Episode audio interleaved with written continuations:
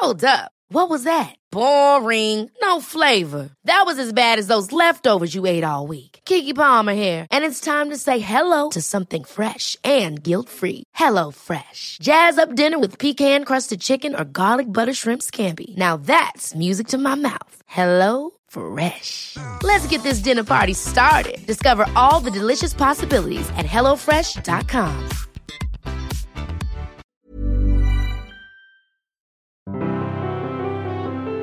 Welcome to The Broad Experience, the show about women, the workplace, and success. I'm Ashley Milne-Tyte. This time, why treating women like men doesn't help women at work, and why women's groups within companies may be a waste of time. The only reason to change it is that it doesn't usually, in any way, improve the overall gender balance of the company. Coming up, a conversation with a long-time advocate of what she always calls balance, not women's leadership. But first, this episode of the show is brought to you by Write Speak Code. If you're in tech, you know balance is still pretty elusive in that industry. Write Speak Code empowers women in technology. The Write Speak Code conference is taking place in June in Chicago. It's where women in tech can learn to become speakers, thought leaders, and open source contributors. You can sign up for news about the conference at writespeakcode.com. And if your company would like to sponsor the event, the organisers would be glad to hear from you.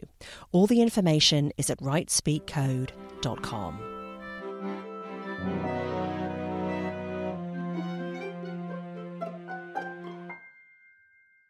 Aviva Wittenberg Cox is Canadian by birth, but she spent most of her life in Europe.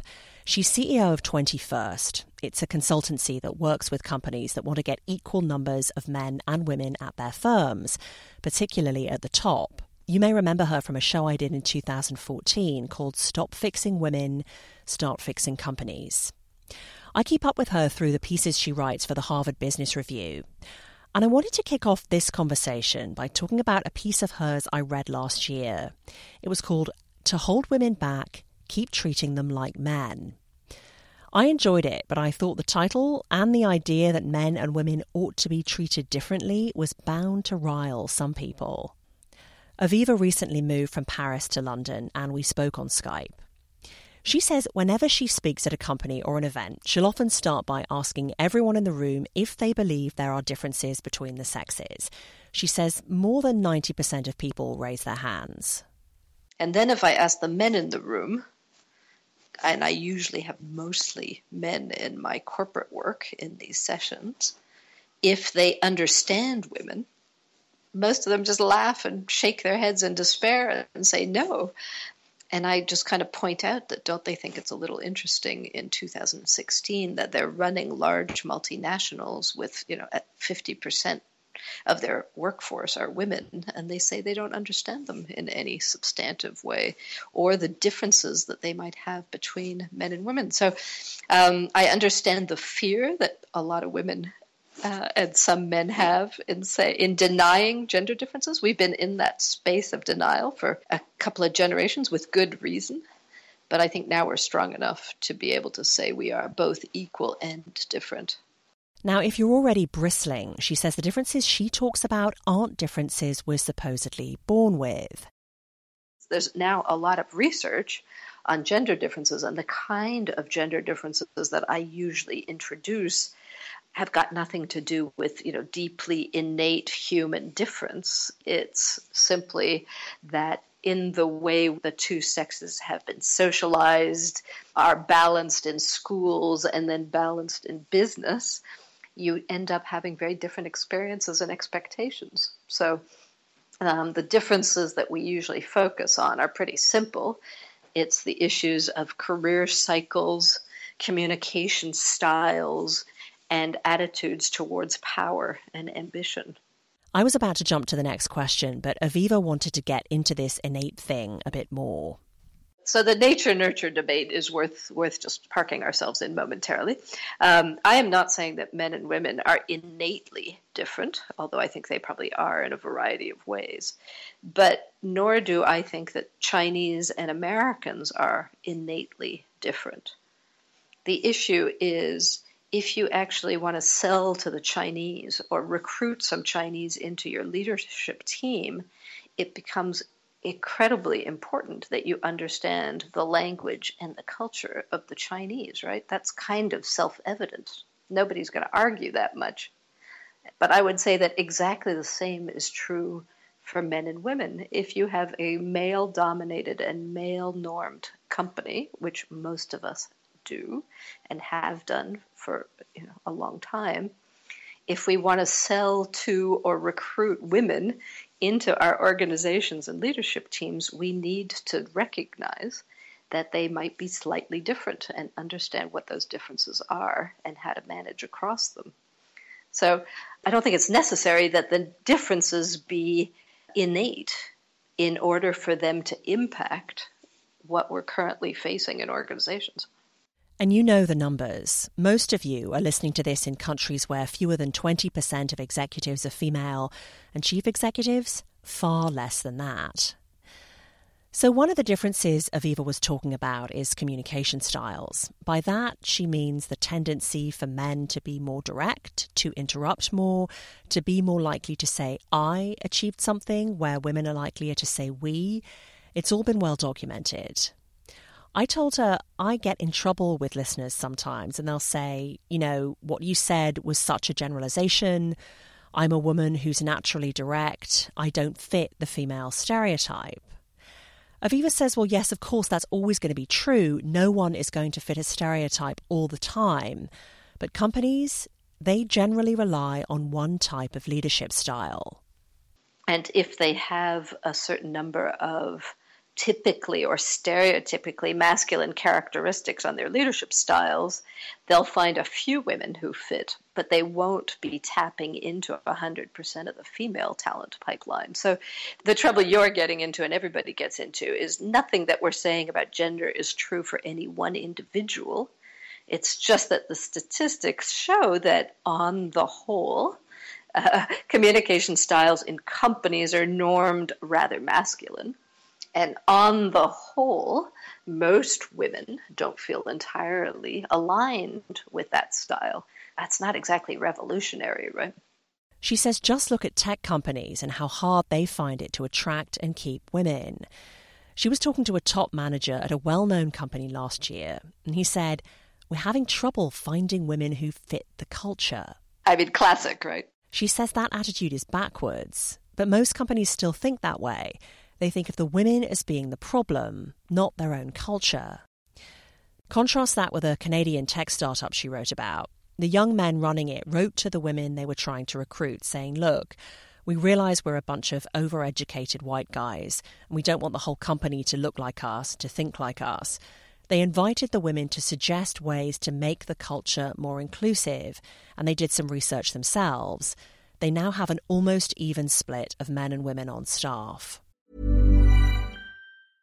Ready to pop the question? The jewelers at BlueNile.com have got sparkle down to a science with beautiful lab grown diamonds worthy of your most brilliant moments. Their lab grown diamonds are independently graded and guaranteed identical to natural diamonds, and they're ready to ship to your door. Go to Bluenile.com and use promo code LISTEN to get $50 off your purchase of $500 or more. That's code LISTEN at Bluenile.com for $50 off. Bluenile.com code LISTEN. But back to that innate discussion for a minute, because it kept rearing its head during our conversation. What you were describing the innate versus nurture argument, it's coming up more and more now. And I think partly because I don't know how much in Europe, but certainly here in the US, the whole discussion of transgender people has just exploded. And that brings up a lot of questions about, you know, who are we really deep down? And some of these more recent studies about the brain and differences in the brain and lack of differences between male and female brains. It's it's interesting that it's it's becoming a bigger topic, I think, of discussion. Yeah, listen. I've been accused now once or twice of being overly binary. Is the new is the new uh, black, and I think that's going to be a very dangerous, actually, orientation for the whole gender space in what we're trying to do, which is simply balance out uh, the masculine feminine spectrum in organizations, politics, and society. It's uh, the fact that of course, every man and woman on the planet has a spectrum of masculine and feminine within them. I think the challenge and maybe the, the, the gender fluidity movement will make us more tolerant of what we call any kind of behavioral set. Whatever you call it, whether you call it male or female, masculine, feminine, this, that, or the other, uh, the issue is really that the dominant norm happens to be a pretty narrow slice of existing masculinity. And until we broaden that out, it's going to keep a lot of people out. Including some men. It's something I think about a lot. The fact that boys and young men still largely have to live up to this quite macho stereotype of what a man is. It's narrow and limiting. Uh, hugely, especially in Anglo-Saxon countries. It's and particularly in the U.S. I mean, it's one of the more extremely masculine countries. You know, it's less true in Sweden or uh, in France, where men will be more acceptably entering into you know a more feminine side of their internal spectrum so what we call men and women also is affected by all the cultural norms that we inherit but yeah no they're extremely powerful they're still very active and unfortunately we're still um, orienting our children down um, down these paths, and we'll see if this whole gender fluidity movement uh, lets off on kids. But I'm not very convinced from anything I've seen so far that we're going to let gender stereotypes down. It's, it's been a few millennia in the making, so um, I know we're quick to adapt, but I'm not expecting anything to happen quite as quickly as we think. I was really interested in what she said about Anglo Saxon countries being rigid on what a man should be. Avivah works all over the world, so I wanted to know what she sees elsewhere. Being based in the US, I read mostly about US, British, and Australian attitudes. I think what's interesting is if you look at the cross cultural research on all these different things, all the Anglo Saxon countries are slightly more assertive, competitive, masculine. That you know, this is where capitalism has its root, right? Not all countries are like that. So if you look at the Nordic countries or the Eastern European countries, some of the Asian countries, um, even some of the Latin American countries or African countries, you're going to get a very different peak. So I think what's deforming us a little bit in our own heads and research is a lot of the research comes out of Anglo-Saxon countries which tend to be quite masculine and where gender balance isn't very necessarily particularly high. So if you go to Sweden or China, Russia or Brazil, it's going to be a slightly different picture. Last time we spoke, she said in some of these countries where she's worked, companies worry they're going to have too many women at the top. It's the women who seem to be more ambitious. It's men they're now concerned about attracting. And she wants to keep other clients thinking about this issue of balance as well, including those in the US. Because if we flip over, which we are in some areas, to becoming more female than male, have we won? Um, we've just been working with a, a company that um, they've been increasing, you know, focused on recruiting more women. So they now are recruiting 75% women at the bottom and they're still very concerned because they only have like 30% at the top, and all their efforts are focused on promoting women. And it never crossed their mind that they might have an issue of not enough gender balance in their earlier career phases until we brought it up and said, well, is this really what you want? Because you're going to create a greater imbalance 10 years down the road. And they literally had never tabled that question. So it just shows how quickly we can flip Finally, I wanted to talk to her about something she keeps coming back to in her writing. You've pointed out that gender at work should not be looked at as a women's issue, and yet so many companies have you know, women's empowerment groups, women this, women that. And you point out that sometimes, you know, often it's women themselves who, who they want those groups and they feel resentment if a man shows up, say, at a, at a conference or an event that is dubbed women's. Yeah, so that's a very complicated run, right? Because over the last, you know, this this is something that's been going on for 20 years or something now. Progressive companies who believed in gender balancing really did, I think, think that this would help is to put women together and empower them and give them a kick. And, you know, that, I think that was appropriate in its time. It's just that now we're looking at very different data, very different numbers, and very different impacts. And I think it's a misdiagnosis of the problem. If you're doing all this stuff to what we call fix the women, it's basically that your analysis is there's something wrong with the women and you're going to try and help them adapt to the way the company is run, right? It's just like my the, the guy earlier saying that women don't fit. Once you find the ones that fit, you'll be all right. And I think that the initial diagnosis is the wrong one. If what you asked instead is what's the matter with our company if we can't attract, retain, and develop what is today 60% of the educated talent pool in the world, you come up with a slightly different answer. It's, well, maybe it requires our organization adjusting to a new reality of the 21st century, which will be much more gender balanced. And how do we do that? And how do we all adjust to this new reality? Well, it means that actually your majority inside your own company needs to adjust and be aware of what's happening. And it doesn't help to isolate the, you know, the group of women that you currently have into a separate ghetto. You actually have to merge everybody together and get them to understand the stakes and what it takes to work across genders. And you say, you point out that they should be called balance groups instead, but do you know of any companies that actually have such a thing as a, a balance group that both genders are part of? Yes, I was working with um, HSBC, which is a big bank, uh, very successful. And they, I, five years ago, were launching their women's network, and I went and they asked me to go and speak. And I suggested they probably wanted to start a balance network instead, and they did. And they now have, I think, 30,000 people in this network, and it's very successful. And they're a model for uh, a lot of other banks in the city. So, yes, I think the answer is I do think it's time for women's networks to rebrand, to become much more inclusive, and to explore the issues of gender balance together with men so that we can actually have some impact in these companies. Because I think what we can say is after many years of women's networks, um, a lot of companies haven't made the progress they wanted. I got in touch with HSBC's PR department in London.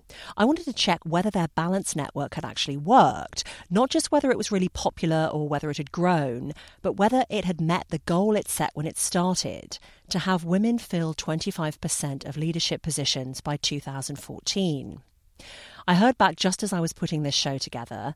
The bank said it could not share any data about its diversity numbers or balance network at this time. Back to women's networks for a minute. I think part of it is women quite like being in groups of their own sex. Sometimes, if they are in a very male dominated industry, there's something relaxing and comforting about being with their own kind. Do you agree? Absolutely, and I like it. I, you know, I'm I'm the founder of the you know the European Professional Women's Network. I, am a huge believer in the power of women's networks. Uh, my only argument is that they have a role to play outside of companies, or in you know across sectors, but they're not very helpful inside any one company for a variety of reasons. And I completely acknowledge the fact, which is one of the sort of tragicomic parts of this debate is that both men and women love women's networks, right? The women love them because, of course, we love to get together. Women usually get along pretty well, right? Uh, and we share a lot of issues, particularly in male dominated organizations. And it's helpful to have a place where you feel psychologically safe where you can discuss them. And the problem is leaders, mostly male, like women's networks too, because they think they've taken care of the gender issue and the women are happy and they've been given a conference or a network or a safe place. So everybody's happy right? Why change it? The only reason to change it is that it doesn't usually in any way improve the overall gender balance of the company. So if you want to just keep women happy and keep them down start a women's network she says if you want to actually change the status quo, make sure the leaders of the company are on board and pushing the effort. That's what you need, not just men signing on as champions and sponsors it's the way the whole thing is set up right now. It's just doomed to fail, right? So, and everybody is everybody's copycatting everybody else, and so you know we keep repeating the same mistakes rather than checking if it actually worked in the company that we're copying off of. Um, and I think there's enough pressure now that companies feel they have to do something and because they tend to be fairly task oriented, um, they end up loving anything that's action. So let's initiate a lot of activities, initiatives, things we can tick the box and say we did, and our, we will get a good performance evaluation at the end of the year.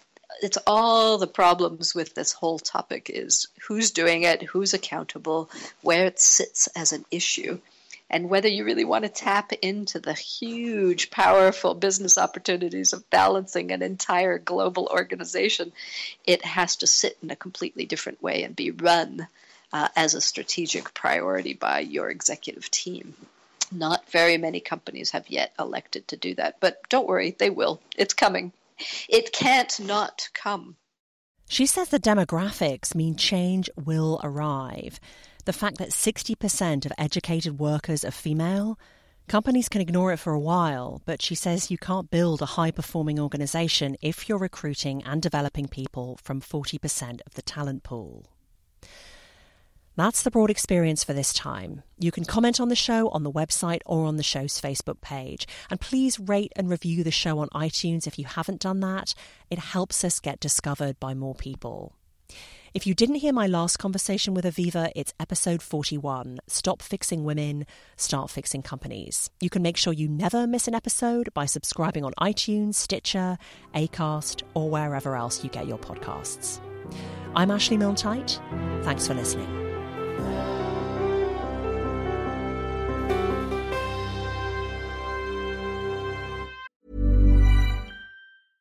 Imagine the softest sheets you've ever felt. Now imagine them getting even softer over time. That's what you'll feel with Boll and Branch's organic cotton sheets. In a recent customer survey, 96% replied that Bowl and Branch sheets get softer with every wash. Start getting your best night's sleep in these sheets that get softer and softer for years to come. Try their sheets with a 30-night guarantee. Plus, get 15% off your first order at bollandbranch.com. Code BUTTERY. Exclusions apply. See site for details. Hi, I'm Daniel, founder of Pretty Litter. Cats and cat owners deserve better than any old fashioned litter. That's why I teamed up with scientists and veterinarians to create Pretty Litter. Its innovative crystal formula has superior odor control and weighs up to 80% less than clay litter. Pretty Litter even monitors health by changing colors to help detect early signs of potential illness. It's the world's smartest kitty litter. Go to prettylitter.com and use code ACAST for 20% off your first order and a free cat toy. Terms and conditions apply. See site for details.